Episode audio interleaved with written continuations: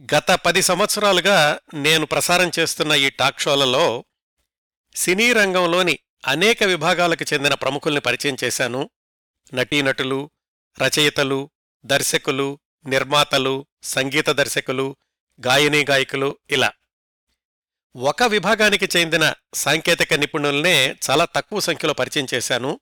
అదేంటంటే ఛాయాగ్రహణం cinematography direction of photography. Photography విభాగం camera విభాగం ఎలాగైనా పిలవచ్చు. ఈ విభాగానికి చెందిన తొలి తరపు ఛాయాగ్రాహకుడు కె. రామ్నాథ్ గారి గురించి ఇటీవలే ఒక సమగ్ర కార్యక్రమం ప్రసారం చేశాను. ఈరోజు కూడా తెలుగు సినిమాల్లో ఛాయాగ్రహణ విభాగానికి చెందిన అలనాటి ప్రముఖ సాంకేతిక నిపుణుణ్ణి పరిచయం చేస్తాను. సినిమా రూపకల్పన అనేది ఇరవై నాలుగు విభాగాల సమిష్టి కృషి అన్న విషయం అందరికీ తెలిసిందే కదా? ఇందులో ఏ విభాగాన్ని తక్కువ చేసి చూడలేం.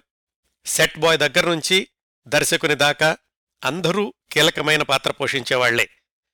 కొంతమంది తెర మీద మరికొంతమంది తెర వెనకాల వందలాది మంది శ్రమిస్తేనే ఒక సినిమాని మనం చూడగలుగుతున్నాం.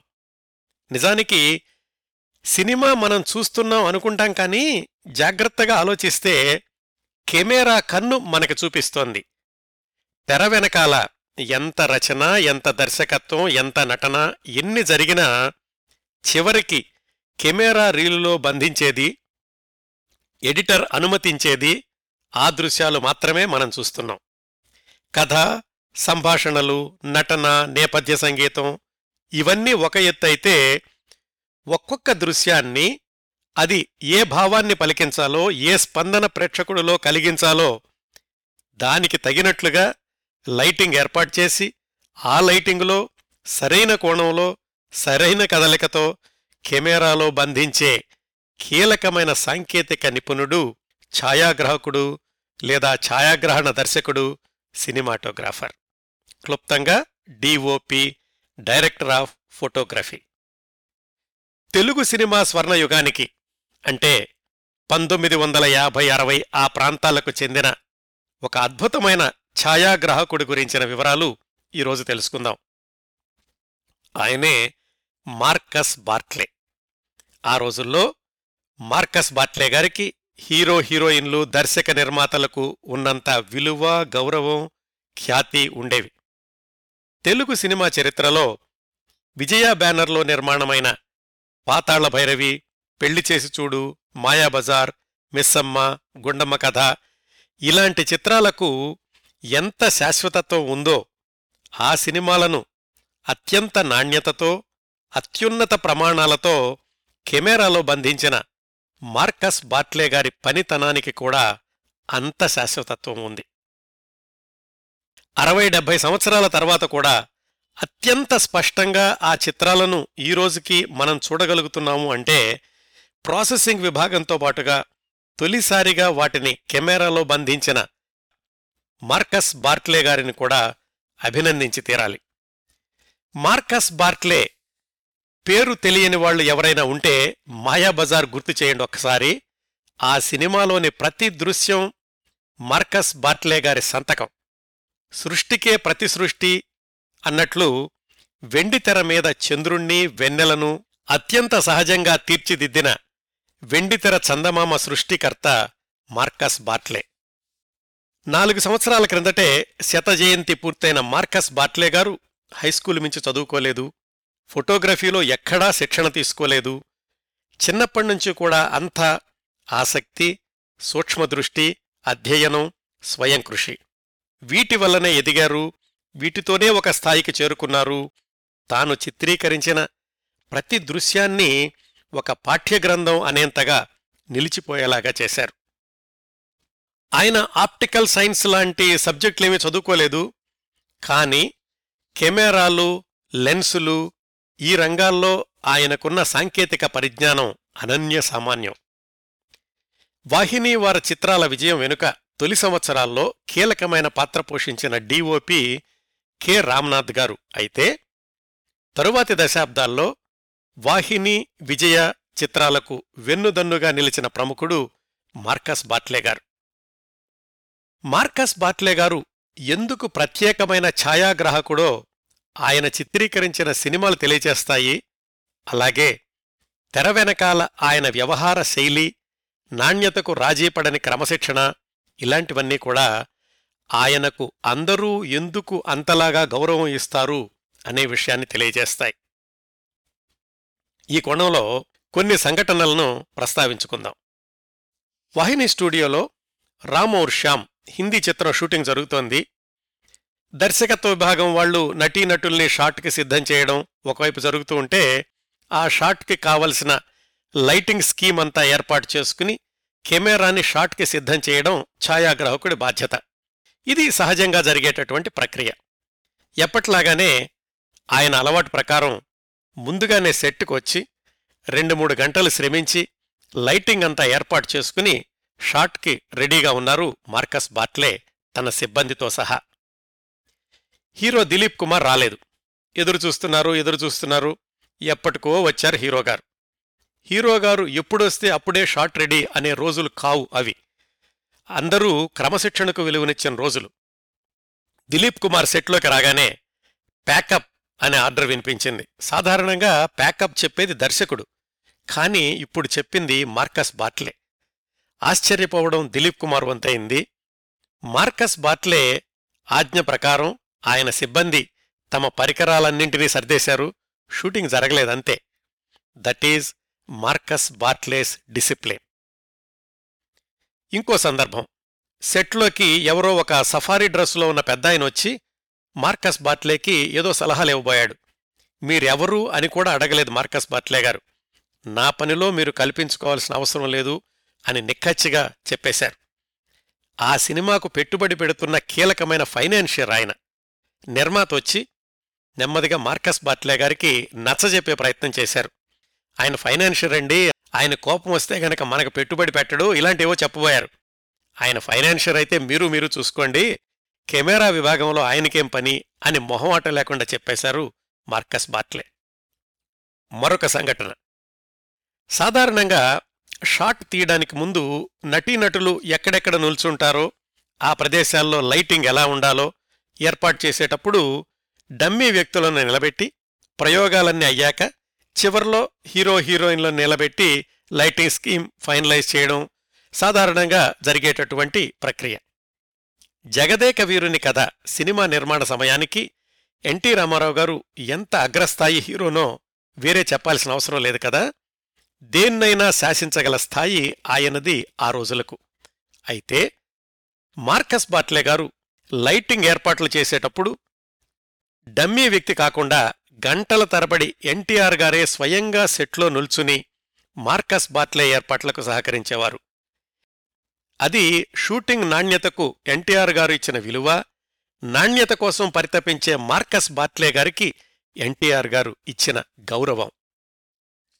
ఇలాంటి ఉదాహరణలు మార్కస్ బాట్లే గారి వృత్తి జీవితంలో కోకొల్లలుగా కనిపిస్తాయండి. సెట్లో మౌనంగా దీక్షతో శ్రద్ధగా పనిచేసుకుంటూ వెళ్ళడమే మార్కస్ బట్లే గారి వ్యవహార శైలి. అరుపులు కేకలు అంటే ఆయన గిట్టేది కాదు. తాను ఉపయోగించే కెమెరాలను లెన్సుల్ని ప్రాణప్రదంగా చూసుకుంటూ ఉండేవాళ్ళు అత్యవసరమైతే తప్ప ఎవ్వర్నీ వాటి మీద చెయ్యి వెయ్యనిచ్చేవాళ్ళు కూడా కాదు. ఆయన కూడా డెట్టాల్లో చెయ్యి గడుక్కున్న తర్వాతే లెన్స్ని ముట్టుకునేవాళ్ళు తన పని తాను తప్ప యూనిట్లో ఎవరితోనూ పెద్దగా మాట్లాడడం గాని స్నేహాలు కలిసి తిరగడాలు ఇలాంటివి ఉండేవి కాదు.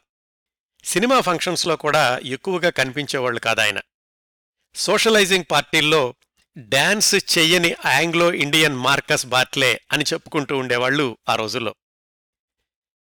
డెబ్భై ఆరు సంవత్సరాల వ్యక్తిగత జీవితంలో నలభై సంవత్సరాల వెండితెర జీవితం మార్కస్ బాట్లే గారిది.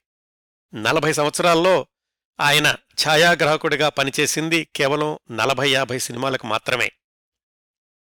అంత విశిష్టమైన సాంకేతిక నిపుణుడిగా అందరి ప్రశంసలను అందరి గౌరవాన్ని అందుకున్న మార్కస్ బాట్లే గారి వెండితెర జీవిత విశేషాలు వివరంగా తెలుసుకుందాం ఈరోజు టాక్షోలో ఈ విశేషాలను ప్రాథమికంగా పంతొమ్మిది వందల యాభై రెండు అక్టోబర్ కినిమా అనే మాసపత్రికలో మార్కస్ బాట్లే గారే వ్రాసిన ఫోటోగ్రఫీ నుంచి కినెమాటాగ్రఫీ అనే వ్యాసం నుంచి అలాగే మరికొంత సమాచారాన్ని పంతొమ్మిది వందల తొంభైలో ఆయన హిందూ పత్రికకు ఇచ్చిన ఇంటర్వ్యూ నుంచి తీసుకోవడం జరిగింది. మరికొన్ని విశేషాలు మార్కస్ బాట్లే గారు పనిచేసిన చిత్రాల గురించిన సమాచారం నుంచి సేకరించాను. వీటితో బాటుగా మార్కస్ బాట్లే గారితో ప్రత్యక్ష పరిచయం ఆయనతో కలిసి పనిచేసిన అనుభవం ఉన్న ప్రఖ్యాత దర్శకులు సింగీతం శ్రీనివాసరావు గారు చాలా అరుదైన విశేషాలు చెప్పారు. నేను అడిగిన వెంటనే ఫోన్లో సుమారుగా గంటసేపు మాట్లాడి ఈ విశేషాలు తెలియచేసిన ప్రముఖ దర్శకులు సింగీతం శ్రీనివాసరావు గారికి హృదయపూర్వకంగా కృతజ్ఞతలు తెలియచేస్తున్నాను. అలాగే మార్కస్ బాట్లే గారి అబ్బాయి ఎలెన్ బాట్లే గారితో కూడా ఫోన్లో మాట్లాడాను. కానీ ఆయన దగ్గర నుంచి ఎక్కువ సమాచారం తెలుసుకునే సావకాశం లేకపోయింది. మార్కస్ బాట్లే గారి జీవిత విశేషాలు ప్రారంభించబోయే ముందు మరొక విషయం శ్రోతలకు మనవి చేస్తాను. ఈ కార్యక్రమంలో నేను ముందు ముందు ప్రస్తావించబోతున్న కొంతమంది ప్రముఖులు అంటే తమిళ సినీ భీష్ముడు కె. సుబ్రహ్మణ్యం గారు మద్రాసులో హాలీవుడ్ దర్శకుడు Ellis R Dungan KV Reddy గారు. వీళ్ళ గురించిన సమగ్ర కార్యక్రమాలు ఇంతకు ముందే ప్రసారం చేశాను. అలాగే మార్కస్ బాట్లే గారు పనిచేసిన స్వర్గసీమ షావుకారు పాతాళ భైరవి పెళ్ళి చేసి చూడు మాయాబజార్ ఈ సినిమాల గురించి కూడా పూర్తిస్థాయి కార్యక్రమాలు చేశాను. వాటిని యూట్యూబ్లో మీరు సెర్చ్ చేసి వినొచ్చు. ఇప్పుడు మార్కస్ బాట్లే గారి జీవిత విశేషాల్లోకి వెళ్దాం. మార్కస్ బాట్లే పంతొమ్మిది వందల పదిహేడు ఏప్రిల్ ఇరవై రెండున జన్మించారు తల్లిదండ్రులు డొరతీ జేమ్స్. బహుశా వాళ్ళ అమ్మగారి పూర్వీకులు శ్రీలంకకు చెందిన వాళ్ళవడం వల్లనేమో మార్కస్ బాట్లే శ్రీలంకలో పుట్టినట్లుగా తెలుస్తోంది. వాళ్ళ నాన్నగారు మాత్రం మిలిటరీ సర్వీసెస్లో డాక్టర్గా అంటే డెంటిస్ట్గా పనిచేస్తూ ఉండేవాళ్ళు ఉద్యోగరీత్యా సేలంలోని ఏర్కాడులో మద్రాసులో ఆయన ఉద్యోగం చివరి రోజుల్లో మహారాష్ట్రలోని నాసిక్ దగ్గరలో ఉన్న దేవ్లాలి అనే కంటోన్మెంట్ ఏరియాలో డెంటిస్ట్గా పనిచేశారు. డెంటిస్ట్ అవడం వల్ల పేషెంట్లకి తీసినటువంటి ఎక్స్రేలు డెవలప్ చేయడానికి సొంత ల్యాబొరేటరీ ఉండేది మార్కస్ బాట్లే గారి నాన్నగారికి. ఆ విధంగా చాలా చిన్నతనంలోనే మార్కస్ బాట్లే గారికి వాళ్ళ నాన్నగారి ఎక్స్రే ల్యాబొరేటరీలో ఆ ఫిలిం ప్రాసెసింగ్ ఇలాంటివన్నీ కూడా పరిశీలించే అవకాశం దొరికింది. ఎంతసేపు ప్రాసెసింగ్ చూడడం ఏమిటి? అసలు మనమే సొంతంగా ఫోటోలు తీస్తే ఎలా ఉంటుంది? అన్న ఆలోచన వచ్చింది మార్కస్ బాట్లే అనే పదమూడు పద్నాలుగు సంవత్సరాల కుర్రవాడికి. వాళ్ళ నాన్నగారు అడ్డు చెప్పలేదు సరికదా? ఆయనకి ఒక చిన్న బ్రౌనీ కెమెరా కొనిచ్చారు. ఆ బ్రౌనీ కెమెరాతో ఆయన తీసినటువంటి ఫిలిం రోల్ డెవలప్ చేయించి మొట్టమొదటిసారిగా ఫలితాలు చూసుకోగానే ఆ పద్నాలుగు సంవత్సరాల కుర్రవాడికి అనిపించిందట నేనెప్పటికైనా సినిమాటోగ్రాఫర్ కావాలి అని. అది పంతొమ్మిది వందల ముప్పై ఒకటి ముప్పై రెండు ఆ రోజుల్లో. ఆ రోజుల్లో ఏంటంటే కొత్తగా అప్పుడే టాకీలు వస్తున్నాయి. పైగా వాటిల్లో సంగీత ప్రధానమైనటువంటి చిత్రాలు అలాంటి ఉన్నప్పుడు వాటిని చూసిన ఆ మార్కస్ బాట్లే అనే కురవాడికి అనిపించింది. ఇంత ఆకర్షణ శక్తి ఉంది కదా ఈ సినిమాల్లో. అలాంటిది ఫోటోల్లో కూడా మనం చూపించొచ్చా అని ఆయన ఆలోచించారు. వాళ్ళ నాన్నగారు ఈ కుర్రవాడు తీస్తున్న ఫోటోలు కెమెరా మీద ఆయనకున్న ప్రేమ ఇలాంటి వాటికి ఎప్పుడూ అడ్డు చెప్పలేదు సరికదా? నెలకి ఒక రోల్ ఫిలిం ఇచ్చి అబ్బాయి నెలలో ఎన్ని సరైనటువంటి ఫోటోలు తీస్తావో చూస్తాను. నెలకి ఒక రోల్ ఫిలిం మాత్రమే వాడు అని చెప్పారు. వాళ్ళ నాన్నగారు ఏమనుకున్నారంటే మహా అయితే నాలుగైదు మంచి ఫోటోలు తీస్తే సరిపోతుంది అనుకున్నారు. కానీ నెల నెలకి పెంచుకుంటూ వెళ్ళి ఒక్కొక్క రోల్ ఫిలింలో కనీసం ఎనిమిది మంచి ఫోటోలు తీసేటటువంటి స్థాయికి చేరుకున్నారు మార్కస్ బాట్లే అంత చిన్న వయసులోనే. స్కూల్ నుంచి మాస్టర్లు మాత్రం కబురు చేస్తుండేవాళ్ళు మీ వాడేమో చదువులో వెనకబడ్డాడండి సబ్జెక్టులన్నింటిలో తప్పుతున్నాడు జాగ్రత్తగా చూసుకోండి ఆ కెమెరాల ప్రపంచం అయిపోతుందా? అని వాళ్ళ నాన్నగారికి చెప్పారు. కానీ నిజంగానే ఆ కుర్రవాడికి ఆ కెమెరాలే ప్రపంచం అవుతాయి అని వాళ్ళ నాన్నగారు అనుకోలేదు వాళ్ళ స్కూల్ టీచర్లు అనుకోలేదు. ఇలా ఒక రెండేళ్ళు గడిచాక పంతొమ్మిది వందల ముప్పై మూడులో అంటే ఆయనకు పదహారు సంవత్సరాల వయసు వచ్చాక వాళ్ళ నాన్నగారు ఇంకా మంచి కెమెరా ఒకటి కొనిపెట్టారు. దాంట్లో ఫిలిం వేసుకుని ఆయన సేనాదివారాల్లో ఊరు చివర ఉన్నటువంటి గ్రామీణ ప్రాంతాలకి అలాంటి వాటికి వెళ్ళి ఆ శివారు ప్రాంతాల్లో ఫోటోలు తీస్తూ ఉండేవాళ్ళు ఆ కెమెరాతో ఆయన తీసినటువంటి ఫోటోల్ని Madras Mail Illustrated Weekly of India ఇలాంటి పత్రికలకు పంపించారు. ఆ పత్రికల వాళ్ళకి ఈ ఫోటోలు పంపించినటువంటి కుర్రవాడి వయసు ఎంత ఎవరు అనేది వాళ్ళకేం తెలీదు. ఫోటోలు మాత్రం అద్భుతంగా ఉన్నాయి. దాంతోటి ఆ పత్రికల్లో ఆయన ఫోటోలు పబ్లిష్ కావడం ప్రారంభమైంది. అలాగే ఈ ఫోటోలు ప్రింటింగు అవి వేయించుకోవడానికని ఆగ్ఫా కంపెనీకి వెళుతూ ఉండేవాళ్ళు. ఆ కంపెనీ వాళ్ళు ఈ కుర్రాడిని చూసి నువ్వు బ్రహ్మాండంగా తీస్తున్నావు ఫోటోలు. ఒక పని చెయ్యి. జర్మనీలో కొన్ని పత్రికలున్నాయి. వాటికి కూడా పంపించు. వాళ్ళు కూడా వేసుకునేటటువంటి అవకాశం ఉంది అని ఆయనకి సలహా ఇచ్చారు. అట్లా అంత చిన్న వయసులోనే మార్కస్ బాట్లే గారు తీసినటువంటి ఫోటోలు దేశంలోని పత్రికల్లోనూ విదేశాల్లోని పత్రికల్లో కూడా రావడం ప్రారంభమైంది. అవన్నీ కూడా జర్నలిస్టిక్ ఫోటోగ్రఫీ లాంటివి అని ఆయన రాసుకున్నారు. బహుశా భారతదేశంలోని మొట్టమొదటి ఫోటో జర్నలిస్ట్ నేనే అయి ఉంటానేమో అని కూడా ఆయన ఆ వ్యాసంలో రాసుకున్నారు. ఇలా జరుగుతూ ఉండగా ఆ మద్రాస్ మెయిల్ పత్రికలో పనిచేసేటటువంటి జాన్ విల్సన్ అనే ఆయన ఆర్ట్ డైరెక్టర్ దాంట్లో. ఆయన ఈ కురవాణ్ణి పిలిపించి నువ్వు పంపిస్తున్న ఫోటోలు చాలా బాగుంటున్నాయి. ఇంకా ఇదిగో ఇలా తీస్తే బాగుంటుంది లైటింగ్ ఇలా ఉంటే బాగుంటుంది ఈ యాంగిల్లో తీస్తే బాగుంటుంది అని ఆయనకి మెళకువలు చెప్పడం ప్రారంభించారు. పంతొమ్మిది వందల ముప్పై నాలుగు వచ్చింది. అంటే ఆయనకి పదిహేడు సంవత్సరాలు. హై స్కూల్ అయిపోయింది. ఇంక తర్వాత వాళ్ళ నాన్నగారికి చెప్పేశాడు. పై చదువులు చదువుకోవాలని లేదు. నేనింక ఈ ఫోటోగ్రఫీలోనే ఎక్కువ అనుభవం సంపాదిస్తాను అంటే వాళ్ళ నాన్నగారు కూడా కాదనలేదు. అప్పుడు ఆయన మద్రాస్ మెయిల్ పత్రిక తెలుసు కాబట్టి ఆ పత్రికలకు వెళ్ళి ఆ జాన్ విల్సన్ గారిని కలుసుకుని నేను ఇలాగ మీ పత్రికలో చేరదామనుకుంటున్నానండి స్టాఫ్ ఫోటోగ్రాఫర్గా ఉంటాను అని ఏదో చెప్పారు. ఆ జాన్ విల్సన్ అనే ఆయన ఏం చెప్పారంటే బాబు నీకు చాలా భవిష్యత్తు ఉంది. ఈ పత్రికలో రాజకీయాలు ఎక్కువగా ఉంటాయి. ఇక్కడికంటే కూడా నాకు తెలిసిన ఆయన బొంబాయిలో ఉన్నాడు. ఇలస్ట్రేటెడ్ వీక్లీలో పనిచేస్తున్నాడు. అక్కడికి వెళ్ళు అని ఆయన సిఫారసు చేసి బొంబాయి పంపించారు మార్కస్ బాట్లే అనే పదిహేడు సంవత్సరాల కురవాడిని ఆ ఇలస్ట్రేటెడ్ వీక్లీలో స్టాన్లీ జెప్సన్ అనే ఆయన కింద నెలకి డెబ్బై రూపాయలకి స్టాఫ్ ఫోటోగ్రాఫర్గా చేరారు మార్కస్ బాట్లే. సాధారణంగా ఏంటంటే ఆ రోజుల్లో ముప్పై ఆరు ఫోటోలు వచ్చేటటువంటి రీలు కెమెరాలో వేస్తే కనీసం నాలుగైదు మంచి ఫోటోలు వచ్చినా చాలు అనుకుంటూ ఉండేవాళ్ళు. అదే మార్కస్ బాట్లే గారు తీస్తే మాత్రం ముప్పై ఆరు ఫిలిములు ఉన్నటువంటి రీల్లో ముప్పై ఆరు కూడా మంచి ఫోటోలే వస్తూ ఉండేవి. అలా ఆయన ప్రెస్ ఫోటోగ్రఫీలో ఒక రెండు సంవత్సరాలు పనిచేశాక పంతొమ్మిది వందల ముప్పై ఆరు డిసెంబర్లో బ్రిటిష్ మూవీటోన్ అనే కంపెనీ వాళ్ళు న్యూస్ రీల్స్ తీయడానికని చెప్పి టైమ్స్ ఆఫ్ ఇండియా మ్యాగజైన్స్కి కాంట్రాక్ట్ ఇచ్చారు. ఆ టైమ్స్ ఆఫ్ ఇండియా వాళ్ళకి న్యూస్ రీల్ తీసేటటువంటి కెమెరామెన్ కావాలి. వాళ్ళకి మార్కస్ బాట్లే గారి గురించి తెలిసింది. ఎందుకంటే ఆయన ఫోటోలు అద్భుతంగా తీస్తున్నారు ఇలస్ట్రేటెడ్ వీక్లీలో వస్తున్నాయి. అందుకని మార్కస్ బాట్లే గారిని పిలిపించి మా దగ్గర చేరతావా? మేమిలాగా న్యూస్ రీల్స్ తీయాలి అని అడిగారు. ఇంతకీ నీకు అసలు మూవీ కెమెరా ఆపరేట్ చేయడం వచ్చా అని అడిగారు. ఆయన నాకు వచ్చు అని చెప్పారు. దాంతోటి ఆయన్ని టైమ్స్ ఆఫ్ ఇండియాలో ఉద్యోగిగా తీసుకున్నారు. దేనికి? మూవీ కెమెరా ఆపరేట్ చేస్తూ న్యూస్ రీల్స్ తీయడానికని. ఆయన ఉద్యోగంలో చేరగానే ఆ బ్రిటిష్ మూవీటోన్ వాళ్ళు ఈ టైమ్స్ ఆఫ్ ఇండియా వాళ్ళకి ఇచ్చినటువంటి రీకండిషన్డ్ డెబ్రీ కెమెరా ఒకటి మార్కస్ బాట్లే గారికి ఇచ్చి ఇదిగో అబ్బాయి దీంతో నువ్వు పనిచేయాలి అని చెప్పారు. నిజానికి అప్పటి వరకు ఆయనకి మూవీ కెమెరా ఎలా ఉంటుందో తెలియదు దాని మీద ఎప్పుడూ పనిచేయలేదు కేవలం ఆయన ఆత్మవిశ్వాసంతో చెప్పారంటే చేయొచ్చులే అని.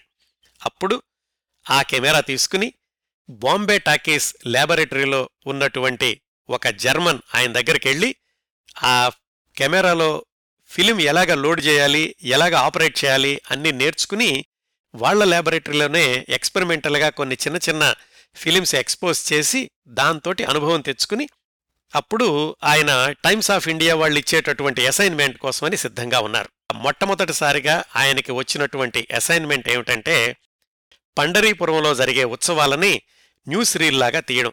అది బ్రిటిష్ మూవీటోన్ వాళ్ళకి చాలా బాగా నచ్చింది. దాంట్లో ఉన్న నాణ్యత కానీ ఆ ఉత్సవాన్ని వైభవంగా ఆయన కెమెరాలో బంధించిన విధానం కానీ బ్రిటిష్ మూవీటోన్ వాళ్ళకి బాగా నచ్చింది. దాంతోటి టైమ్స్ ఆఫ్ ఇండియా వాళ్ళకు కూడా మార్కస్ బాట్లే అనేటటువంటి ఇరవై సంవత్సరాల కుర్రవాడి మీద చాలా నమ్మకం ఏర్పడింది. దాని తర్వాత ఆయన వివిధ బ్రిటిష్ అధికారుల యొక్క పర్యటనలను వీటన్నిటినీ కూడా న్యూస్ రీల్స్ రాగా తీశారు. పంతొమ్మిది వందల ముప్పై ఏడులో బొంబాయిలో జరిగినటువంటి మత కలహాల దృశ్యాలను చిత్రీకరించమని ఈయనకి అసైన్మెంట్ ఒకటి ఇచ్చారు. అప్పుడేం జరిగిందంటే పత్రిక వ్యాన్లో బయలుదేరి వ్యాన్ని కొంచెం దూరంగా ఉంచి నడుచుకుంటూ కల్లోలాలు జరుగుతున్నటువంటి వీధిలోకి వెళ్ళారు అక్కడ జనాలంతా కూడా గుంపులు గుంపులుగా వీధిలో ఉన్నటువంటి షాపులన్నింటినీ ధ్వంసం చేస్తున్నారు. పరిస్థితి చాలా భయంకరంగా ఉంది. ఒక మేడ బాల్కనీ మీద ఉన్నటువంటి కొంతమంది కింద ఉన్న ఈ గుంపు మీదకి రాళ్ళు విసిరేస్తున్నారు. ఆ పోలీస్ కమిషనర్ ఒక ఆయన తుపాకీతోటి బాల్కనీలో ఉన్న ఇద్దరిని కూడా కాల్చేశారు. ఇదంతా ఈ కుర్రవాడైనటువంటి మార్కస్ బాట్లే తీస్తున్న మూవీ కెమెరాలో ముద్రితమైపోయింది. కొంతసేపటికి ఆ పోలీస్ కమిషనర్ చూశాడు. ఎవరో ఒక అతను మూవీ కెమెరాతో తీస్తున్నాడు అని ఈయన వెనకాల పరిగెత్తాడు. మార్కస్ బాట్లే ఆయనకి దొరకకుండా పరిగెత్తి సందు సందులు తిరిగి అక్కడ ఆయన కారు ఆపి ఉంచుకున్నాడు కదా పత్రిక వాళ్ళు పంపించింది. ఆ కారులో పారిపోయాడు ఆయన. వెళ్ళగానే పత్రిక వాళ్ళకి చెప్పి ఇలాగా ఒక పోలీస్ కమిషనర్ చూశాడు బహుశా వస్తాడేమో దీన్ని వెంటనే పంపించేసేయండి అనగానే వాళ్ళు వెంటనే దాన్ని ఫ్లైట్లో లండన్కి పంపించేశారు. నిజంగానే కాసేపటికి ఆ పోలీస్ కమిషనర్ వచ్చారు. ఆ ఫిలిం కోసం అడిగారు. అప్పటికే లేదు కాబట్టి ఆయనేమి చేయలేకపోయాడు. అంత ప్రమాదకరమైనటువంటి పరిస్థితుల్లో చాలా ధైర్యంగా పిక్చరైజ్ చేయడం నేర్చుకున్నారు అంత చిన్న వయసులోనే మార్కస్ బాట్లే. ఎంతకాలం ఈ పోట్లాటలు దొమ్మీలు షూట్ చేస్తాను? సమాజంలోని ఘర్షణలు షూటింగ్ చేయడమే నా జీవితం కాదు అనుకున్నారు ఆయన. ఆ సమయంలోనే ఆయన జర్మనీ బాస్ ఒక అసైన్మెంట్ ఇచ్చారు. ఏమనంటే బొంబాయి హార్బర్ ఫోటోలు తీసుకురా అని. దాదాపుగా రెండు వందల ఫోటోలు రకరకాల కోణాల్లో ఆ బొంబాయి హార్బర్ని తీసి ఆ బాస్కి ఇచ్చారు మార్కస్ బాట్లే. అయితే తర్వాత తెలిసిందేంటంటే అవన్నీ కూడా టైమ్స్ ఆఫ్ ఇండియా కోసం కాదు ఆయన సొంత పని కోసం జర్మనీ పంపించడం కోసం తీయించుకున్నాడు అని. ఈ వ్యవహార శైలంతా నచ్చలేదు మార్కస్ బాట్లే గారికి. దాంతోటి టైమ్స్ ఆఫ్ ఇండియాలో ఉద్యోగానికి రాజీనామా ఇచ్చేశారు. మళ్ళా రెండు మూడు నెలలు నిరుద్యోగం ఎవరైనా పనిస్తారా అని చూశారు. అలా ఉండగానే ఆయనకి షికాగో రేడియోస్కి చెందినటువంటి ప్రతినిధి బొంబాయిలో ఉన్నారు మోత్వాని అని. ఆయన ఒక అసైన్మెంట్ ఇచ్చాడు. ఏమిటంటే హరిపురాలో కాంగ్రెస్ మహాసభ జరుగుతుంటే ఆ కాంగ్రెస్ మహాసభని న్యూస్ రీల్ లాగా తీసిపెట్టమని ఆ సభలోనే గాంధీ నెహ్రూ సుభాష్ చంద్రబోస్ ఇలాంటి వాళ్ళందరూ కూడా ఉన్నారు. దాని తర్వాత ఇంకా ఎంతకాలం ఈ న్యూస్ రీల్స్ చేస్తూ ఉంటాను సినిమాలు అప్పటికే చాలా ప్రాముఖ్యత సంతరించుకోవడం ప్రారంభించినాయి. సినిమాల్లోకి వెళితే బాగుంటుంది సినిమాల్లో గనక నా ప్రతిభను చూపించుకోవచ్చు అని ఆయన ఆలోచించుకుని బొంబాయిలోనే బాంబే టాకీస్ అనే స్టూడియోలో పని కోసమని ఆయన తిరిగారు. కానీ ఆయన ప్రయత్నాలు ఫలించలేదు. దాంతోటి అక్కడ మానేసేసి ఇక మనూరు వెళ్ళిపోదాం అనుకుని మద్రాసు వచ్చేశారు. మద్రాసులో ఆ రోజుల్లో కె. సుబ్రహ్మణ్యం గారని ఈయన గురించి కూడా నేను గత కార్యక్రమం చేశాను. తమిళ చిత్ర దర్శకుడు ఆయన పెద్ద లాయర్ కూడాను. ఆయన పంతొమ్మిది వందల ముప్పై ఎనిమిదిలో ఎన్ఎస్ కృష్ణన్ పిఏ మధురం వాళ్ళిద్దరినీ కూడా సినిమా రంగంలో ప్రవేశపెట్టాలని ప్రయత్నాలు చేస్తున్నారు. వాళ్ళిద్దరిని పెట్టి ఒక రెండు రీళ్ళు ఒక షార్ట్ ఫిలిం లాంటిది హాస్య చిత్రం తీద్దాము అని ఆయన ప్రయత్నం. అయితే పెద్ద పెద్ద కెమెరామెన్లు ఎవరూ కూడా ఈ చిన్న పనికి ఒప్పుకోకపోవడంతోటి ఆయనకు కెమెరామ్యాన్ కోసం వెతుకుతూ ఉంటే మన మార్కస్ పాట్లే కనిపించారు. ఆయన ఒప్పించి ఒక వారం రోజుల పాటు ఆ షార్ట్ ఫిలిం రెండు రీళ్ళు ఆయన షూట్ చేశారు. యాభై రూపాయలు ఇచ్చారు ఆయనకి. ఆ తర్వాత ఎప్పుడో రాసుకున్నారు ఆయన వెనక్కెళ్ళి చూసుకుంటే ఎంత ఘోరంగా తీశానో అనిపించింది. కాకపోతే ఆ షార్ట్ ఫిల్మే అందరికీ నచ్చడమే కాకుండా వాళ్ళిద్దరూ కూడా ఎవరు కృష్ణన్ మధురం వాళ్ళిద్దరూ సినిమా రంగంలో ప్రవేశించడానికి పేరు తెచ్చుకోవడానికి పునాది వేసింది ఆ రెండు రీళ్ళ హ్రస్వ చిత్రం మన మార్కస్ బాట్లే గారు తొలిసారిగా సినిమాల కోసమని ఆయన పిక్చరైజ్ చేసినటువంటి చిత్రం. ఇలాంటిదే మరొకటి కూడా ఆ కె సుబ్రహ్మణ్యం గారే ఇప్పించారు మార్కస్ బాట్లేకి. అది సౌత్ ఇండియా రైల్వే వాళ్ళకి ఒక యాత్రా చిత్రం కూడా తీసిపెట్టారు. ఇన్ని అనుభవాల తర్వాత మొట్టమొదటిసారిగా ఫిలిం స్టూడియోలో ఉద్యోగం దొరికింది మార్కస్ బాట్లే గారికి ప్రగతి స్టూడియోస్లో. తర్వాతే అది ఏవిఎం అయ్యింది. ఇది పంతొమ్మిది వందల ముప్పై ఎనిమిది చివరికి అంటే దాదాపుగా ఆయనకు ఇరవై రెండు సంవత్సరాలు. ఆ స్టూడియోలో చేరాక ఆయన మొట్టమొదటిసారిగా సినిమాటోగ్రాఫర్గా పనిచేసిన చిత్రం తిరువళ్ళు వార్. రెండో సినిమా నాయాడి. ఈ నాయాడి అనే సినిమాకి నందలాల్ జస్వంతలాల్ అనే ఆయన దర్శకుడు. ఆ నందలాల్ గారే నాకు చాలా నేర్పారు ఆ రోజుల్లో అంటే ఫ్రేమ్ ఎలా పెట్టాలి నటీనటులు ఫ్రేమ్లో నడుస్తూ ఉంటే కెమెరాని ఎటు నుంచి ఎటువైపుకు నడపాలి? ఇలాంటివన్నీ కూడా నందలాల్ గారు నాకు బాగా చెప్పారు. తొలి రోజుల్లో నేను నేర్చుకోవడానికి ఆయన చేసిన సహాయం నాకు చాలా ఉపయోగపడింది అని మార్కస్ బాట్లే గారు రాసుకున్నారు. ఆ స్టూడియోలో ఆయనకి నెలకి రెండు వందల రూపాయలు ఇచ్చేవాళ్ళు. అలా రెండు సంవత్సరాల పాటు ప్రగతి స్టూడియోలో పనిచేశారు మార్కస్ బాట్లే. ఆ తర్వాత వాళ్ళతో కూడా ఏదో నచ్చలేదు. దాంతోటి బయటకు వచ్చేసి మరొక ఆరు నెలల పాటు ఆయన నిరుద్యోగంలో ఉండగా ఇంకొక చక్కటి అవకాశం దొరికింది అనుకున్నారు. అదేంటంటే ఆ రోజుల్లో సేర కొలత్తూర్ సామా అని ఒక నటుడు ఉండేవాడు. ఆయన్ని దాదాపుగా మన తెలుగులో ఈలపాటి రఘురామయ్య గారు అనుకోవచ్చు. అంటే తమిళంలో ఈ సేర కలత్తూర్ సామా అనే ఆయన రంగస్థలం మీద ఎక్కువగా శ్రీకృష్ణుడి వేషాలు వేస్తూ ఉండేవాళ్ళు మార్కస్ బాట్లే గారికి పరిచయం అయినటువంటి పంతొమ్మిది వందల నలభై చివరి రోజుల్లో ఆయన మంచి నటుడే. కాకపోతే నటుడు దగ్గర నుంచి ఆయన సినిమాలు తీద్దామని ప్రారంభించి మార్కస్ బాట్లేని సినిమాటోగ్రాఫర్గా నియమించుకున్నారు. ఒక సినిమా మొదలుపెట్టారు సగం వరకు తీశారు అక్కడ ఆగిపోయింది రెండో సినిమా మొదలుపెట్టారు అది కూడా సరిగా ముందుకు జరగలేదు. మొత్తానికి రెండు సినిమాలు కూడా విడుదల కాకుండానే వాటిని మధ్యలోనే ఆపేసి ఆయన ఎలాగూ నటుడే కాబట్టి ఆ శేర కలుత్తూరు సమ మళ్ళా ఆయన నటనలోకి వెళ్ళిపోయారు. మన మార్కస్ బాట్లే గారు మాత్రం మళ్ళా ఖాళీగా ఉండిపోయారు. అట్లా ఆయన మళ్ళీ ఎక్కడ ఉద్యోగం దొరుకుతుందా అని వెతుకుతున్న రోజుల్లో పంతొమ్మిది వందల నలభై ఒకటి అక్టోబర్లో న్యూ టోన్ స్టూడియో అనే దాంట్లో ప్రవేశించారు. ఆ స్టూడియోలో ఆయన నికరంగా కాస్త ఒక నాలుగైదు సంవత్సరాల పాటు కదలకుండా ఉన్నారు. ఆ స్టూడియోలో ఉండగా ఆయన పనిచేసినటువంటి సినిమాలు జూపిటర్ వాళ్ళవి కన్నగి కుబేరా కుచేల మహామాయ ఇలాంటివన్నీను. ఈ పంతొమ్మిది వందల నలభై ఒకటి నుంచి నాలుగైదు సంవత్సరాలంటే దాదాపుగా నలభై ఐదు నలభై ఆరు వరకు ఆయన న్యూటన్ స్టూడియోలోనే ఉన్నారు. మధ్య మధ్యలో ఏమైందంటే రెండవ ప్రపంచ యుద్ధ వాతావరణం వల్ల సినీ నిర్మాణాలకు బ్రేక్ పడుతూ ఉండేది. ఆ వ్యవధిలో మార్కస్ బాట్లే గారు ఎల్లిసార్ డంగన్ ఆయన గురించి కూడా మనం కొద్ది వారాల క్రిందటే మాట్లాడుకున్నాం. ఆయనతో కలిసి యుద్ధ సైనికుల విన్యాసాలు యుద్ధ విమానాల విన్యాసాలు ఇలాంటి డాక్యుమెంటరీలన్నీ కూడా చిత్రీకరించారు. మార్కస్ బ్యాట్లే గారి సినీ జీవితంలో ఇంతవరకు జరిగిన సంఘటనలన్నీ ఒక ఎత్తు అనుకుంటే ఆయన న్యూటోన్ స్టూడియోలో పనిచేస్తున్న రోజుల్లోనే పంతొమ్మిది వందల నలభై నాలుగులో వాహిని బిఎన్ రెడ్డి గారితో జరిగిన పరిచయం ఒక ఎత్తు. ఆ పరిచయమే ఆ తర్వాత మూడు దశాబ్దాల పాటు వాహిని విజయ సంస్థలతోటి మార్కస్ బాట్లే గారి అనుబంధానికి తెలుగు చలనచిత్ర చరిత్రలోని అద్భుతమైన చిత్రాల రూపకల్పనలో మార్కస్ బాట్లే గారి ప్రతిభా వినియోగానికి దారితీసింది. వాహిని వాళ్ళ చిత్రాలకు మొట్టమొదటి నుంచి కూడా ఛాయాగ్రహణ శాఖను దాంతోపాటే స్క్రీన్ ప్లేను కూడా అందించిన వ్యక్తి కె. రామ్నాథ్ గారు. పంతొమ్మిది వందల నలభైలో కెవి రెడ్డి గారి మొట్టమొదటి చిత్రం భక్తపోతన షూటింగ్ చివరి దశలో ఉండగా రెండో ప్రపంచ యుద్ధ వాతావరణం వల్ల కొంతకాలం ఆగిపోయింది. ఆ సినిమా మళ్ళీ ప్రారంభమయ్యేసరికి కె. రామ్నాథ్ గారు జెమినీ స్టూడియోకి వెళ్ళిపోయారు. మిగిలిన భాగాన్ని కేవీ రెడ్డి గారు పూర్తి చేశారు భక్తపోతంలో. దాని తర్వాత కొన్ని సంవత్సరాల వ్యవధిలో పంతొమ్మిది వందల నలభై నాలుగులో ప్రారంభమైంది స్వర్గసీమ వాహినివాళ్ళ సినిమా. ఆ రోజుల్లో మద్రాసులోని స్టూడియోల్లో కాస్త సౌకర్యాలు ఉన్నటువంటి స్టూడియో న్యూ టోన్ స్టూడియో. దానిలో షూటింగ్ ఏర్పాట్ల కోసం వెళ్ళినప్పుడు అక్కడ పనిచేస్తున్న మార్కస్ బాట్లే గారితో బిఎన్ రెడ్డి గారికి పరిచయం ఏర్పడింది. బిఎన్ రెడ్డి గారికి మార్కస్ బాట్లే గారి ప్రతిభ మీద ఎలా నమ్మకం ఏర్పడిందో కానీ అది ఒక శకానికి ఆరంభం అయింది ఆ విధంగా తన తొలి తెలుగు చిత్రం స్వర్గసీమ సినిమాతోనే మార్కస్ బాట్లే కె. రామ్నాథ్ గారికి ధీటైన సినిమాటోగ్రాఫర్గా పేరు తెచ్చుకున్నారు. మార్కస్ బాట్లే గారు ఛాయాగ్రహణం నిర్వహించిన ప్రతి చిత్రంలోనూ ఆయన ప్రతిభను ఎత్తి చూపించే దృశ్యాలు అనేకం ఉంటాయి అని చెప్పుకున్నాం కదా. స్వర్గసీమ సినిమాలో కూడా మార్కస్ బాట్లే గారి సినిమాటోగ్రఫీకి ఒక రెండు చిన్న ఉదాహరణలు.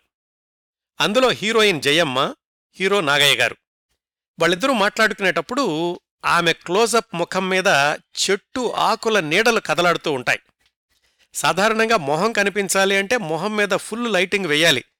ఆ లైటింగ్ వేస్తూ దాని మీద మళ్ళా చెట్టు నీడలు కనిపించడం. అలాంటి టెక్నిక్ చాలా కొత్త ఆ రోజుల్లో. ఇంకో ఉదాహరణ. అదే సినిమాలో దాదాపుగా చివరకు వచ్చాక నాగయ్య గారు రాత్రివేళ రోడ్డు మీద నడిచెళ్ళేటప్పుడు ఆయన నీడ అలాగే ఇంటి గుమ్మంలోని లాంతర్ వెలుగు బయటకు పడడం ఇలాంటి కంపోజిషన్స్ మార్కస్ బాట్లే గారిలోని భావుకతకు కూడా నిదర్శనాలుగా చెప్పుకోవచ్చు. ఈ స్వర్గసీమ సినిమాకు ఆయన సినిమాటోగ్రఫీ నిర్వహించాక ఆయనకు ఆఫర్లు వెల్లువలాగా వచ్చినాయి కానీ చాలా తక్కువ సినిమాలే ఒప్పుకున్నారు. స్వర్గసీమ తర్వాత మరొక అద్భుతమైన కలయికకు వేదిక అయింది యోగి వేమన చిత్రం. ఆ కాంబినేషన్ కెవి రెడ్డి గారు మార్కస్ బాట్లే గారు. ఇద్దరికీ కూడా సినిమా అంటే కేవలం సృజనాత్మకత మాత్రమే కాదు సినిమా నిర్మాణంలో మ్యాథమెటిక్సు ఫిజిక్స్ కూడా ఉంటాయి అని నమ్మినటువంటి వ్యక్తులు. కెవి రెడ్డి గారి సృజనాత్మకతకు పట్టాభిషేకం చేసిన సాంకేతిక నిపుణుడు మార్కస్ బాట్లే గారు. వాళ్ళిద్దరి కలయికలో వచ్చినటువంటి ప్రతి చిత్రము సాంకేతిక విలువల్లో అత్యుత్తమమైంది అని చెప్పుకోవచ్చు. వాళ్ళ కాంబినేషన్లోని మొట్టమొదటి చిత్రం యోగి విమన్లో కూడా మార్కస్ బాట్లే గారి కెమెరా మెరుపులు అనేకం కనిపిస్తాయి. ఒక్క ఉదాహరణ వేమన యోగి వేమనగా మారి ఊరి బయటకు వెళ్ళి కూర్చుంటాడు. ఆయన కూర్చున్నప్పుడు ఆయన కూర్చున్న మేర తప్ప మిగతా అంతా కూడా వర్షం కురుస్తుంది. ఇదొక ట్రిక్ షాట్ అన్నమాట. అలాగే ఆ సినిమాలోనే చాలా దృశ్యాల్లో పాత్రల ముఖాల మీద కనిపించే వెలుగు నీడలు అవన్నీ కూడా మార్కస్ బాట్లే గారి సిగ్నేచర్ కంపోజిషన్స్ అని చెప్పుకోవచ్చు. యోగి వేమన నిర్మాణం అవుతూ ఉండగానే ఇంకొక వైపున వాహిని స్టూడియో వాళ్ళ నిర్మాణం కూడా జరిగింది. ఈ సినిమా పూర్తయ్యేసరికి అక్కడ వాహిని స్టూడియో నిర్మాణం కూడా పూర్తవడం అందులో గుణసుందరి కథ షూటింగ్ మొదలవడం జరిగింది. స్వర్గసీమ యోగి వేమన ఈ చిత్రాలతో మార్కస్ బాట్లే గారి సామర్థ్యాన్ని గమనించినటువంటి నాగిరెడ్డి చక్రపాణి గారులు ఆయనను పర్మనెంట్ సినిమాటోగ్రాఫర్గా స్టూడియోలో చేరమని ఆహ్వానించారు. ఆ రోజుల్లో మిగతా నటీనటులు టెక్నీషియన్సు అందరికంటే కూడా ఎక్కువ నెల జీతం మార్కస్ బాట్లే గారికే ఇచ్చారు. పింగళి గారికి ఐదు వందల రూపాయలు గోఖలే గారికి రెండు వందల రూపాయలు ఇలాగా నెల జీతాలు ఉండేటటువంటి ఆ రోజుల్లో మార్కస్ బాట్లే గారికి నెలకు ఏడు వందల యాభై రూపాయల జీతం ఇచ్చేవాళ్ళు ఈ విజయ వాహిని వాళ్ళు కేవలం సినిమాటోగ్రఫీ శాఖను నిర్వహించడమే కాకుండా ఆ వాహిని స్టూడియోలో ప్రారంభించినటువంటి ల్యాబొరేటరీ నిర్వహణ కూడా మార్కస్ బాట్లే గారికి అప్పగించారు. మార్కస్ బాట్లే గారు తన వ్యాసంలో రాసుకున్నారు. నిజానికి ఆ రోజుల్లో మద్రాసులోని ఏ ల్యాబొరేటరీని కూడా నమ్మేటటువంటి అవకాశం లేకపోయింది. నేను తీసిన ఫిలిమును నేనే ప్రాసెస్ చేసుకుంటేనే క్వాలిటీ బాగా వస్తుంది అనిపించి ల్యాబొరేటరీ ఇన్ఛార్జ్ బాధ్యతలు నేనే తీసుకున్నాను. అందుకనే వాహినికి రాకపూర్వం ఫోటోగ్రఫీకి వాహినికి వచ్చాక నా ఫోటోగ్రఫీకి ఎంతో వ్యత్యాసం ఉంది అని ఆయన రాసుకున్నారు. అయితే తర్వాత తర్వాత స్టూడియో బాగా విస్తరించాక పని భారం ఎక్కువ అవడంతో ల్యాబొరేటరీని సేన్ గుప్తా అని ఆయనకు అప్పగించి మార్కస్ బాట్లే గారు మాత్రం సినిమాటోగ్రఫీకి పరిమితమయ్యారు. గుణసుందరి కథ సినిమాలో కూడా ట్రిక్ షాట్స్ మార్కస్ బాట్లే గారు మాత్రమే తీయగలరు అనిపించేలాగా చిత్రీకరించారు. అందులో కస్తూరి శివరావు పాత్ర సూక్ష్మ రూపంలోకి మారి రాక్షసి కడుపులోకి దూరడం ఇలాంటి షాట్స్ ఆ రోజుల్లో ఎంత పర్ఫెక్ట్గా చిత్రీకరించారంటే అది మార్కస్ బాట్లే గారికి మాత్రమే సాధ్యమైంది అనేంతలాగా. విజయ ప్రొడక్షన్స్ ప్రారంభమయ్యాక వాళ్ళ సినిమాలు షావుకారు పాతాళ భైరవి మొదలైన వాటన్నింటిలో కూడా మార్కస్ బాట్లే గారి కెమెరా స్వైర విహారం చేసింది అని చెప్పుకోవచ్చు. స్వర్గసీమ సినిమా నుంచి మార్కస్ బాట్లే గారు వెండితెర చంద్రుణ్ణి చూపించడం ప్రారంభించారు. విజయ వారి మొదటి చిత్రం షావుకారు నుంచి కూడా వెండితెర చందమామను ఒక విధంగా తనకి విజయ ప్రొడక్షన్స్కి కూడా ట్రేడ్ మార్క్ లాగా చేశారు మార్కస్ బాట్లే గారు. ఆ షావుకారు సినిమా క్లైమాక్స్లో చంద్రుడి సమక్షంలో అంటే నిండు చంద్రుడు కాదనుకోండి అర్ధచంద్రుడే ఆ చంద్రుడి సమక్షంలో ఎన్టీఆర్ జానకి పాట పాడుతూ ఉండగా శుభం కార్డు పడుతుంది కదా. అసలు మార్కస్ బాట్లే గారికి చంద్రుడంటే అంత ఇష్టం ఎప్పుడు మొదలైందంటే చాలా చిన్నతనం నుంచే అని చెప్పేవాళ్ళు ఆయన ఎలాగంటే ఆయన చిన్నతనంలో వాళ్ళ నాన్నగారు వెన్నెల రాత్రుల్లో అడవికి వేటకు వెళుతుండేవాళ్ళు వెళ్ళేటప్పుడు మార్కస్ బాట్లే గారిని కూడా తీసుకెళ్తూ ఉండేవాళ్ళు. అంత చిన్న వయసులోనే అడవిలో వెన్నెల వెన్నెల్లో అడవి అందాలు అవన్నీ కూడా మార్కస్ బాట్లే గారి మనసులో శాశ్వతంగా ముద్రించుకుపోయాయి. వాటి ఫలితమే విజయవారి నిండు చందమామ క్రియేటెడ్ బై మార్కస్ బాట్లే అయ్యింది. పాతాళ భైరవి చంద్రహారం మాయాబజార్ ఈ సినిమాల్లో మార్కస్ బాట్లే గారి పనితనం గురించి ట్రిక్ ఫోటోగ్రఫీ గురించి తేలిగ్గా వందలాది పేజీల పుస్తకాలు రాయించండి. వాటిల్లో కొన్నింటిని సంక్షిప్తంగా ప్రస్తావించుకుందాం. వీటన్నింటి గురించి ప్రముఖ రచయిత నటులు రావికొండలరావు గారు పాత బంగారం అనే శీర్షికలో చాలా వివరాలు ఇచ్చారు.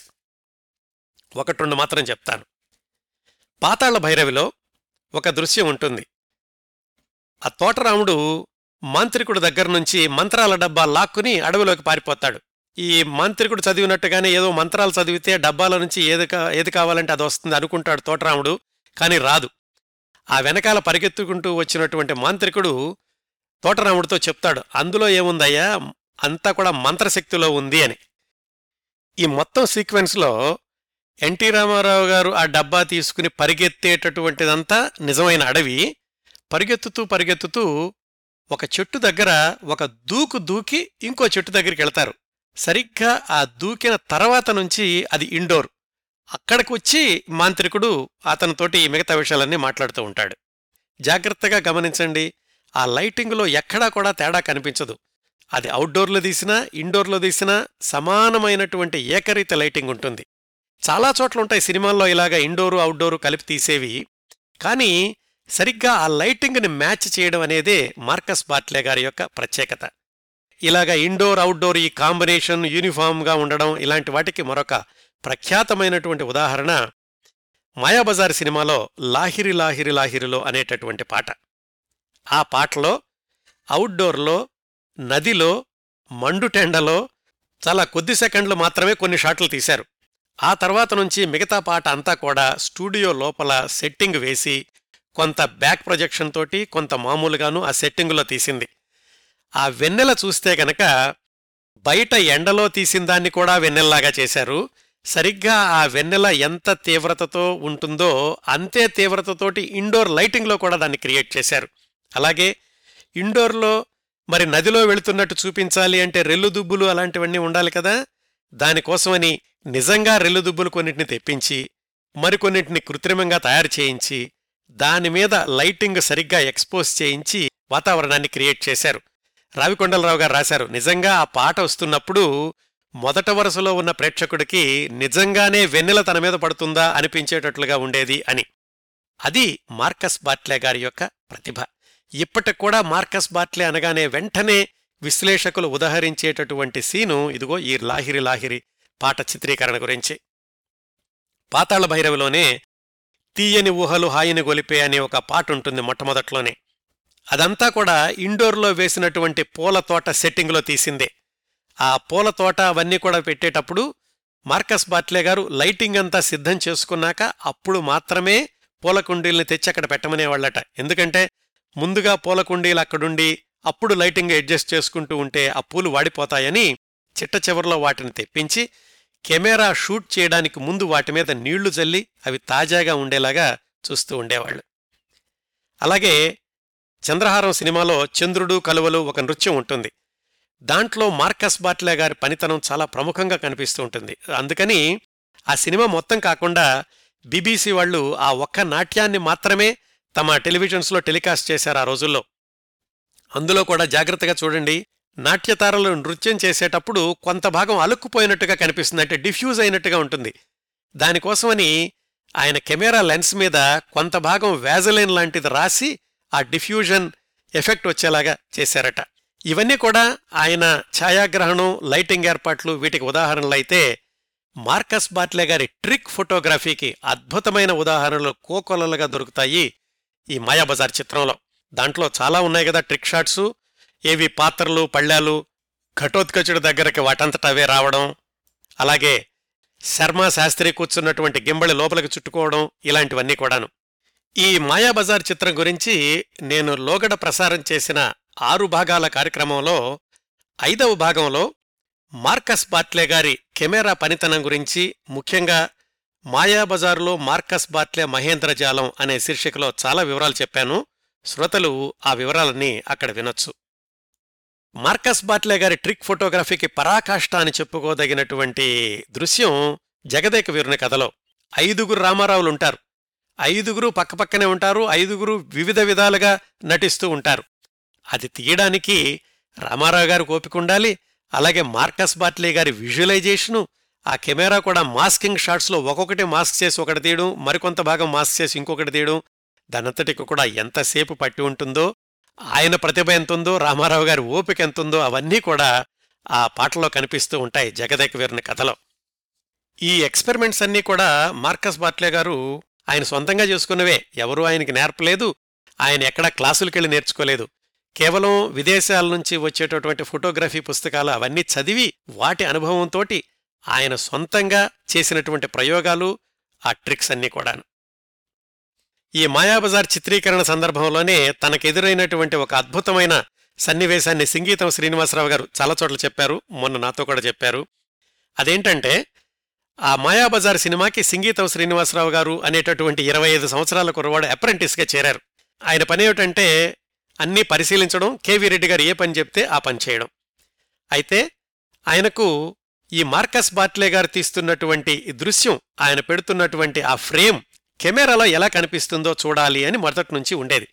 కాకపోతే మార్కస్ బాట్లే చాలా సీరియస్ మనిషి. కేవీ రెడ్డి గారు అంతకంటే సీరియస్ మనిషి. అనవసరంగా మార్కస్ బాట్లే గారి దగ్గరికి వెళితే కనుక who the hell are you? అని అరుస్తూ ఉండేవాడు ఆయన. అందుకని ఎలా అడగాల అని మొత్తానికి ఒకరోజు ధైర్యం చేసి కేవీ రెడ్డి గారితోటి చెప్పారు సింగీతం శ్రీనివాసరావు గారు. ఒక్కసారి ఆయన ఫ్రేమ్ ఎలా పెడుతున్నారో వ్యూ ఫైండర్లో నుంచి చూడాలని ఉంది అని. కేవీ రెడ్డి గారు ఏ మూడ్లో ఉన్నారో కానీ కుర్రాడు అడుగుతున్నాడు కదా అని సరే నేను అడుగుతాను మార్కస్ బాట్లేని ఆయన మూడ్ కూడా చూసి చెప్తాను అని చెప్పారు.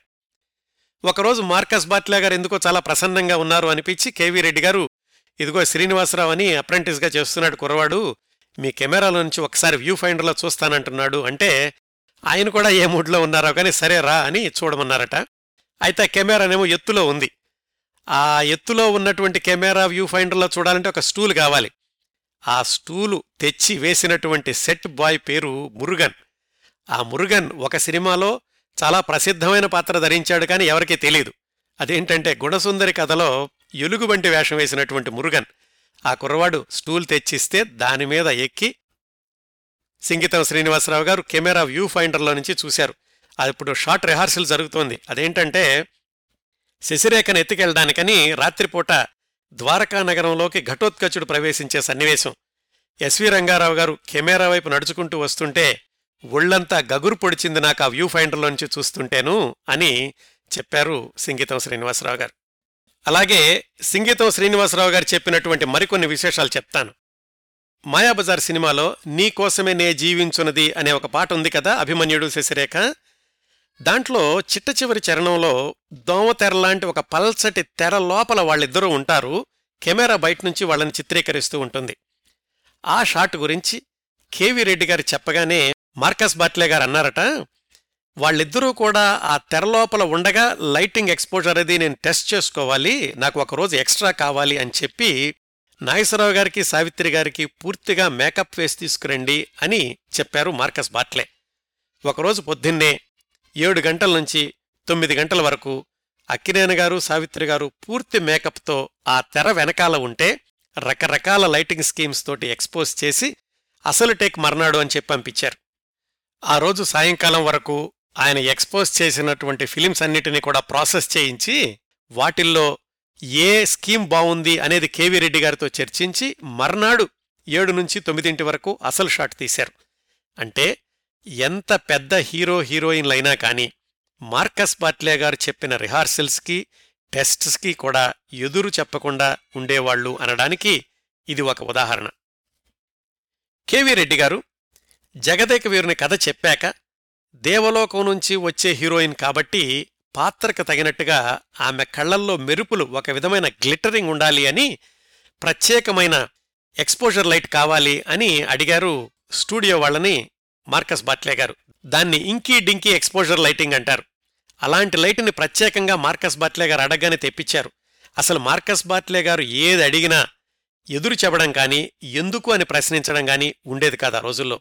ఆ ఇంకీ డింకీ లైట్లతోటి జగదేక వీరుని కథలో బి. సరోజాదేవి గారి కళ్ళని ప్రత్యేకంగా ఆయన మెరిసిపోయేలాగా చేశారు. అంటే ఇప్పుడు మనం యూట్యూబ్లో చూస్తే ఆ మెరుపు కనిపించకపోవచ్చు కానీ అప్పట్లో వెండితెర మీద చూసిన వాళ్ళకి ఆవిడ కళ్ళు ఏదో ఒక విధమైనటువంటి మెరుపుతో ఉండడం ఆశ్చర్యం అనిపించింది.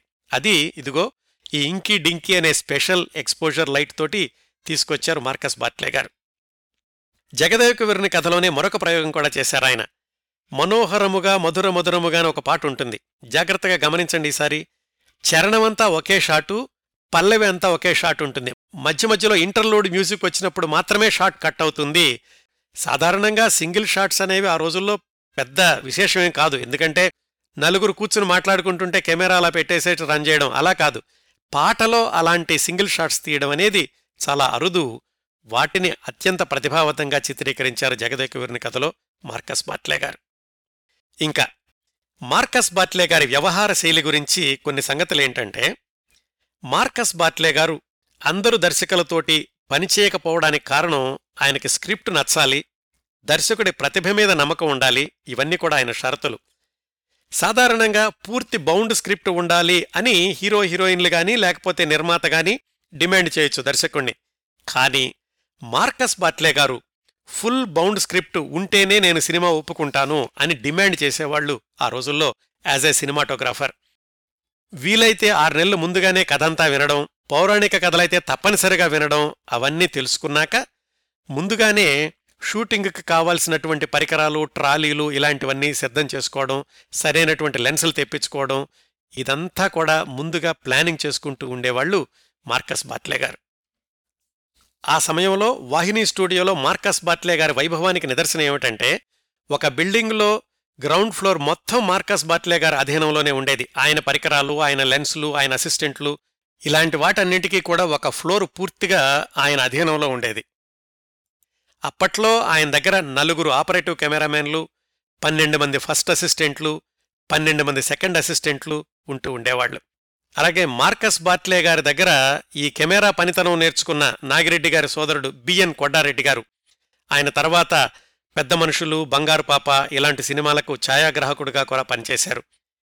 మార్కస్ బాట్లే గారు చాలా నెమ్మదిగా తీస్తారు సినిమాని చాలా సమయం పడుతుంది చాలా ఖర్చు అవుతుంది అని చాలామంది అంటూ ఉంటారు కానీ నిజానికి ఆయనతో పనిచేయడం చాలా తేలిక అని ప్రముఖ మలయాళీ దర్శకుడు సేతు మాధవన్ గారు చెప్పారు ఒకచోట ఏమనంటే దర్శకుడికి ఏం తీయాలో స్పష్టత ఉంటే స్క్రిప్ట్ అంతా రెడీగా ఉంటే మార్కస్ బాట్లే గారు చెప్పినటువంటి ఏర్పాట్లన్నీ ముందు చేసి ఉంటే మార్కస్ బాట్లే గారితోటి పనిచేయడం అంత తేలిక పని ఇంకోటి ఉండదు ఖర్చు కూడా ఏమాత్రం ఎక్కువ అవ్వదు దర్శకుడిలో స్పష్టత లేకపోతే మార్కస్ బాట్లే గారికి అది నచ్చదు కాబట్టి ఆయన స్పష్టత కోసం చేసేటటువంటి సమయం వల్ల ఎక్కువ టైం పడుతుందేమో కానీ మార్కస్ బాట్లే గారు నిజంగా పనిచేయడానికి అంత సమయం పట్టదు అని సేతు మాధవన్ ఒక ఇంటర్వ్యూలో చెప్పారు. నిజంగానండి ఇదంతా చూస్తే మనం ఆ రోజుల్లో బ్లాక్ అండ్ వైటే కదా. పైగా థియేటర్లో కూడా అంత నాణ్యమైనటువంటి ప్రొజెక్టర్లు కానీ నాణ్యమైనటువంటి లైటింగ్ స్కీమ్ కానీ ఉండేది కాదు. చాలా వరకు కూడా టూరింగ్ టాకీస్లు ఉండేవి అలాంటప్పుడు ఫిలిం చిత్రీకరణలో ఇంత నాణ్యత కోసం కష్టపడాలా? పైగా ఆ థియేటర్లో ఉండేటటువంటి ప్రొజెక్టర్లలో ఆ లైటింగ్లో ఏది ఎంతవరకు కనిపిస్తుందో కూడా తెలీదు. అలాంటప్పుడు మామూలుగా తీసేస్తే సరిపోతుంది కదా? అనుకోవచ్చు. కానీ మార్కస్ బాట్లే గారు అలా అనుకోలేదు. ఏ పని చేసినా గానీ చిత్తశుద్ధితో చేయాలి క్రమశిక్షణతో చేయాలి పూర్తిగా మనసు పెట్టి చేయాలి. ఆయన అనుకుని అంత నాణ్యత కోసం పరితపించారు కాబట్టే ఆ రోజుల్లో ప్రొజెక్టర్లు ఎలా చూపించినా గాని ఆ సినిమాలు ఇప్పటికీ కూడా నాణ్యతతో కళకళలాడుతూ ఉన్నాయి. గుండమ కథ తర్వాత పంతొమ్మిది వందల అరవై నాలుగులో వాహిని స్టూడియో నుంచి జెమినీ స్టూడియోకి మారారు మార్కస్ బాట్లే. అయితే అక్కడ కూడా ఆయన సంవత్సరంన్నర మించి పనిచేయలేదు పైగా ఆయన వెళ్ళిన సమయానికి జెమినీ స్టూడియోలో పెద్ద పెద్ద ప్రాజెక్టులేమీ లేవు. ఏదో ఒక రీమేక్ సినిమాలో రీటేక్ షాట్స్ అలా తీయాల్సి వచ్చింది ఆ సమయంలోనే మలయాళంలో రాము కార్యత్ ఆయన చెమ్మీన్ అనే సినిమా తీస్తూ జెమినీ వాళ్ళ సహకారం అడిగారు. జెమినీ వాళ్ళ మాట మీద చెమ్మీన్కి సినిమాటోగ్రాఫర్గా వెళ్ళారు మార్కస్ బాట్లే. జీతం మాత్రం జెమినీ వాళ్ళిచ్చేవాళ్ళు పని మాత్రం చెమ్మీన్ సినిమాకి చేస్తూ ఉండేవాడు ఆయన. కేరళ సముద్ర తీరాన్ని అత్యద్భుతంగా కెమెరాలో బంధించారు మార్కస్ బాట్లే. చెమ్మీన్ చిత్రీకరణ అధిక భాగం పూర్తయ్యాక ఆ ప్రాజెక్టులోంచి బయటకు వచ్చేశారు మార్కస్ బాట్లే. ఏం జరిగిందంటే ఇంకా మిగిలి ఉన్న దృశ్యాలు కొన్నింటిని వర్షాకాలం వచ్చాక తీద్దాం. అలాగైతే సముద్రం అలలు దాదాపుగా అరవై అడుగుల ఎత్తు వరకు ఎగిసిపడతాయి. రెండు మైళ్ళ దూరానికి కూడా కనపడతాయి. ఆ నేపథ్యంలో కథ బాగా పండుతుంది అని మార్కస్ బట్లే గారు చెప్పారు. కానీ నిర్మాతలు సందేహించారు. ఖర్చు ఎక్కువవుతుందని ఒకటి. కెమెరా పనితనం కథను మింగేస్తుందేమో అని ఒక అనుమానం. అలాగే సినిమా మొత్తం డాక్యుమెంటరీలాగా అయిపోతుందేమోనని ఇంకొక సంశయం. ఇలాగా ఏవేవో అనుకుని మార్కస్ బాట్లే గారి సలహాని వాళ్ళు తీసుకోలేదు. ఆ మిగతా భాగాన్ని యు రాజగోపాల్ అనే అతనితోటి పూర్తి చేయించుకున్నారు చెమ్మీన్ సినిమాకి. ఇదంతా జరిగింది పంతొమ్మిది వందల అరవై ఐదులో. ఆ తర్వాత పాతికేళ్ళకు కూడా ఇచ్చినటువంటి ఒక ఇంటర్వ్యూలో మార్కస్ బాట్లే గారు చెప్పారు అరేబియా సముద్రం ఉగ్ర రూపాన్ని కెమెరాలో బంధించే అవకాశాన్ని కోల్పోయాను. చెమ్మీన్ నిర్మాతలు నా మాట విని ఉంటే ఆ సినిమాకు మరింత ఖ్యాతి వచ్చి ఉండేది అని. అయినా గాని కేన్స్ ఫిలిం ఫెస్టివల్లో చెమ్మీన్ చిత్రం సినిమాటోగ్రఫీకి ఉత్తమ పురస్కారాన్ని అందుకున్నారు మార్కస్ బాట్లే. ఆ తర్వాత మూడు సంవత్సరాలకు తమిళ చిత్రం శాంతి నివాసం దాని సినిమాటోగ్రఫీకి జాతీయ స్థాయి పురస్కారాన్ని తమిళనాడు ప్రభుత్వ పురస్కారాన్ని కూడా అందుకున్నారు మార్కస్ బాట్లే. తెలుగులో మార్కస్ బాట్లే ఛాయాగ్రహణం నిర్వహించిన చిట్ట చివరి చిత్రం పంతొమ్మిది వందల డెబ్బై నాలుగులో వచ్చిన చక్రవాకం. దీని తర్వాత పంతొమ్మిది వందల డెబ్భై ఏడులో విజయవారి హిందీ చిత్రం యహీ హై జిందగీ పంతొమ్మిది వందల డెబ్భై తొమ్మిదిలో మమంగం అనే మలయాళీ చిత్రానికి సినిమాటోగ్రాఫర్గా పనిచేశారు. పంతొమ్మిది వందల ఎనభై వచ్చేసరికి మార్కస్ బాట్లే గారి తరం ముగిసింది అని చెప్పుకోవచ్చు. ఆయన సినిమాటోగ్రాఫర్గా తీరిక లేని రోజుల్లో కూడా తన కెమెరా సర్వీసింగ్ చేసుకుంటూ ఉండేవాళ్ళు ముఖ్యంగా ఆదివారాలు షూటింగ్ పెట్టుకోకుండా ఆ సమయాన్ని లెన్సులు శుభ్రం చేసుకోవడానికి కెమెరా సర్వీసింగు ఇలాంటి వాటన్నిటికీ వినియోగిస్తూ ఉండేవాళ్ళు సినిమాటోగ్రాఫర్గా సినీ రంగం నుంచి విరమించాక కెమెరా సర్వీసింగ్ని పూర్తికాల వ్యాపకం చేసుకున్నారు. అలాగే యారీఫ్లెక్స్ కంపెనీ వాళ్ళు తమ కెమెరాలకు ఆథరైజ్డ్ సర్వీసింగ్ని మార్కస్ బాట్లే గారికి ఇచ్చారు. ఆ రోజుల్లోనే జరిగిన ఒక సంఘటన ఏమిటంటే పంతొమ్మిది వందల ఎనభైలో నెంజిత్తై కెళ్ళాది అని ఒక సినిమా వచ్చింది. అది తెలుగులో మౌనరాగం అని డబ్బింగ్ కూడా అయింది. సుహాసిని గారికి మొట్టమొదటి సినిమా తెలుగులో అది ఆ సినిమాకి సినిమాటోగ్రాఫర్గా పనిచేసిన ఆయన పేరు అశోక్ కుమార్. ఆయనకి నేషనల్ అవార్డు వచ్చింది ఆ సినిమాకి. ఒకరోజు అశోక్ కుమార్ గారు సర్వీసింగ్ కని తన కెమెరా మార్కస్ బాట్లే గారి దగ్గరకు పంపించారు. మార్కస్ బాట్లే గారు సర్వీసింగ్ అయిపోయాక ఆ కెమెరా వెనక పంపిస్తూ ఒక చిన్న స్లిప్ రాసిచ్చారట. నెంజిత్తాయికెళ్ళాదిలో మీ ఛాయాగ్రహణం అద్భుతంగా ఉంది మీకు మంచి భవిష్యత్తు ఉంటుంది అని అశోక్ కుమార్ గారికి రాసి పంపించారు. అశోక్ కుమార్ గారు ఆయనకు వచ్చినటువంటి ఆ నేషనల్ అవార్డుని ఎక్కడ పెట్టుకున్నారో కానీ మార్కస్ బాట్లే గారు పంపించిన నోట్ను మాత్రం పెద్ద ఫ్రేమ్లో తగిలించుకుని ఆయన డ్రాయింగ్ రూంలో పెట్టుకున్నారు. అంత గౌరవం ఉండేది మార్కస్ బాట్లే గారి మాటన్నా మార్కస్ బాట్లే గారు అన్నా కాని. పంతొమ్మిది వందల ఎనభై తొమ్మిదిలో తమిళనాడు ప్రభుత్వం రాజా శాండో అవార్డుతోటి సత్కరించింది మార్కస్ బాట్లే గారిని. ఆ సందర్భంలోనే అన్నారాయన ఇంకా నన్ను గుర్తుపెట్టుకునేవాళ్ళున్నారా అని. పంతొమ్మిది వందల తొంభై తర్వాత మార్కస్ బాట్లే గారి ఆరోగ్యం బాగా దెబ్బతింది. డయాబెటస్ వ్యాధి ఆయన్ను బాగా ఇబ్బంది పెడుతూ ఉండేది.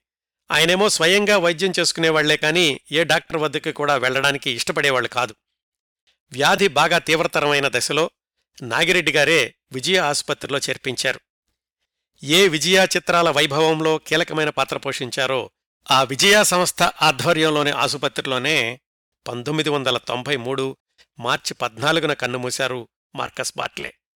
సినీ పరిశ్రమలోని ప్రముఖులు పెద్ద ఎత్తున తరలివచ్చారు. ఆ రోజు ఆయనింటికి దారితీసే రోడ్లన్నీ కూడా జనసమ్మర్ధంతో నిండిపోయాయి అని అప్పట్లోని పత్రికల వార్తలు. ఆ తర్వాత వచ్చిన విజయ చిత్ర సినిమా పత్రికలో వెండితెర చంద్రుడు అస్తమయం అనే పేరుతోటి రావికొండలరావు గారు ఒక నివాళి వ్యాసం రాశారు అందులోని చిట్ట చివరి పేర యథాతథంగా చదువుతాను.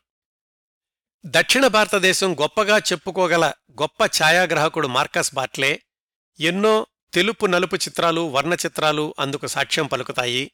సినిమా అంటే ముఖ్యంగా బొమ్మ. ఆ బొమ్మని నిజం అనిపించేలా చూపించడం ఛాయాగ్రాహకుడి బాధ్యత అన్న నమ్మకం ఆయంది దానికోసం ఆయన చేసిన కృషి వెలకట్టలేని కృషి. తెలుగు సినిమా ఛాయాగ్రహణంలో మిళకవలు కొత్తదనం కొత్త విధానం చూపించి వెన్నముద్దలాంటి వెన్నెలను తెరమీద పరిచిన మార్కస్ బాట్లేకి తమిళనాడు ప్రభుత్వం రాజా శాండో పేరిట ఇచ్చే అవార్డు ఇచ్చి గౌరవించింది. తెలుగువాళ్ళం అంత నిష్ణాతుడికి మార్గదర్శికి సీనియర్కి రఘుపతి వెంకయ్య అవార్డును ఇచ్చి గౌరవించుకోలేకపోయాం. అందుకు ఆయన బాధపడకపోవచ్చు కానీ అటువంటి మహోన్నత టెక్నీషియన్ అస్తమించినందుకు కళపట్ల గౌరవం అభిరుచి అవగాహన ఉన్నవాళ్ళంతా బాధపడతారు అని రావికొండలరావు గారు రాశారు. మార్కస్ బాట్లే గారు ప్రారంభించిన కెమెరా సర్వీసింగ్ని ఇప్పుడు వాళ్ళ అబ్బాయి ఎలెన్ బాట్లే గారు కొనసాగిస్తున్నారు. ఊహ తెలిసిన దగ్గర నుంచి తుదిశ్వాస పీల్చేదాకా కెమెరాలే ప్రపంచంగా జీవించిన మార్కస్ బాట్లే గారిని ఎన్ని తరాలు గుర్తుపెట్టుకుంటాయో తెలీదు కానీ ఆయన చిత్రీకరించిన సినిమాలు నిలిచినంతకాలం మార్కస్ బాట్లే గారు చిరంజీవే. అవండి మార్కస్ బాట్లే గారి గురించి నేను సేకరించగలిగినంత సమాచారం. ఈ కార్యక్రమాన్ని ఆదరించి అభిమానిస్తున్న శ్రోతలందరకు హృదయపూర్వకంగా కృతజ్ఞతలు తెలియచేస్తున్నాను. మళ్ళీ వారం మరొక మంచి కార్యక్రమంతో కలుసుకుందాం. అంతవరకు నవ్వుతూ ఉండండి. మీ నవ్వులు పది మందికి పంచండి. మీ దగ్గర సెలవు తీసుకుంటోంది మీ కిరణ్ ప్రభ.